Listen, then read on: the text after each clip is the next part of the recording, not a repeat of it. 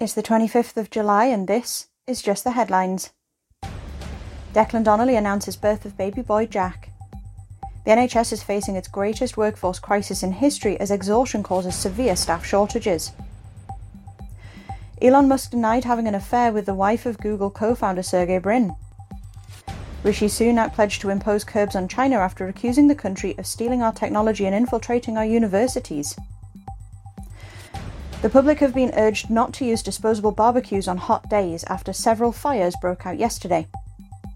Thousands of birds die off the Northumberland coast, thought to be due to bird flu outbreak. UK to host Eurovision 2023 on behalf of Ukraine. Doctors can legally stop treatment of Archie Battersbee after judge's ruling. Police declare major incident after human remains found in Oldham Mill. Another rail union announces strike action on two days in August. Pope apologises in Canada for evil of residential Indigenous schools. The mother of Archie Battersbee vowed to keep fighting. She is considering taking the case to the European Court of Human Rights. Hair loss and a reduced sex drive are among the wider set of long COVID symptoms. Investigation launched after a large cannabis factory was discovered inside a former police station in East London.